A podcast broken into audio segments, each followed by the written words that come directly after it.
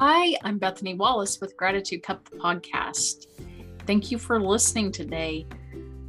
I have the privilege of talking to some women who are in recovery recently, and one of them mentioned that she really struggles with worry thinking. And she said, you know, it's like when you're talking to yourself in the head over and over about the same problem um, and just sort of ruminating on your fears and your worries, but you're talking to yourself about those things over and over and over. And I thought, worry thinking, what a great term.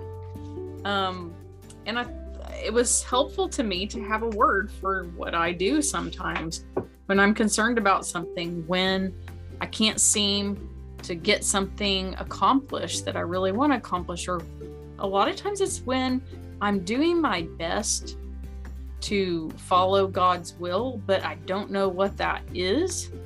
So I'm just kind of taking actions and hoping that God steps in and, um, you know, produces the results. But then I get into that worry thinking of going over and over what could go wrong, or maybe what I'm doing wrong, or what I could be doing wrong, or why it's not working. Or telling myself instead of doing the opposite of positive affirmations, like instead of telling myself, I'm doing fine, I'm enough for today, I'm doing a good job, God loves me, He's going to take care of me. Instead of that, it's me saying things to myself like, this just isn't ever going to work.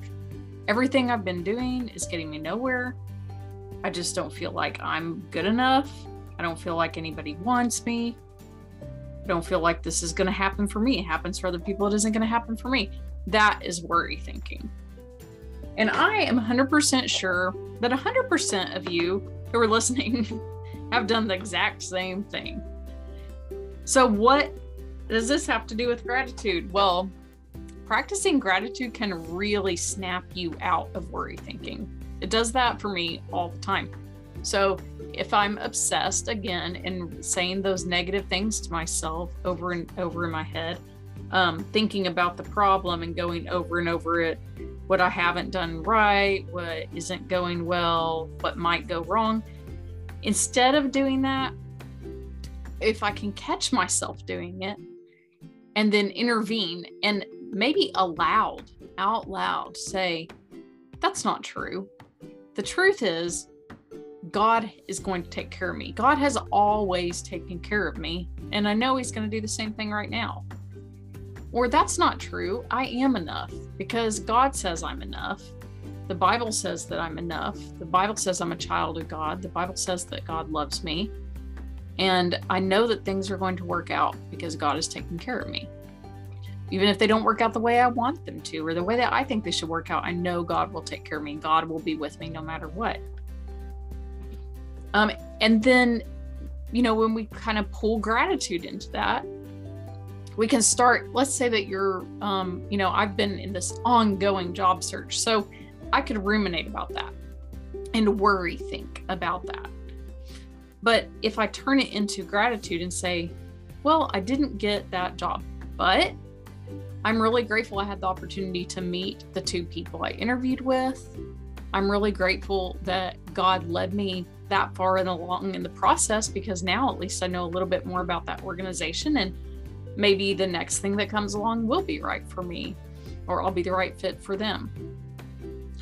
I can look for the positive and things that I have to be grateful for and look for the blessings in the circumstances that really seem pretty dreary and let's face it, there are very dreary circumstances.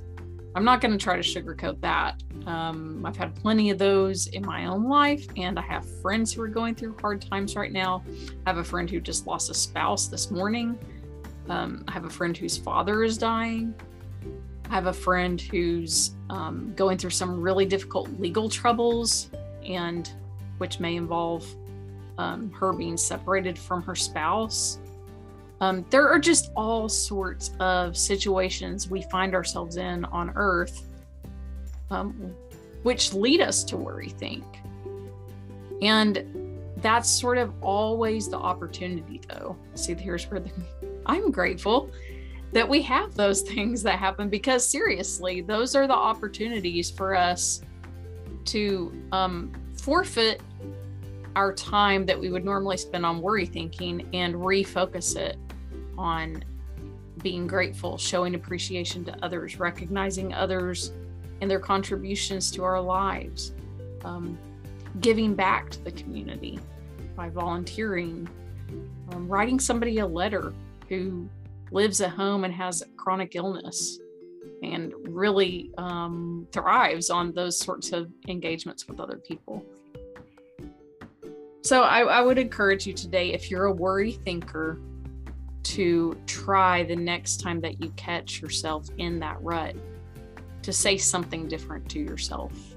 Let God say something different to you and see where that leads you. You can follow me on gratitudecup.com and you can also find our Facebook page. And um, please comment and let me know how this works for you if you try this practice.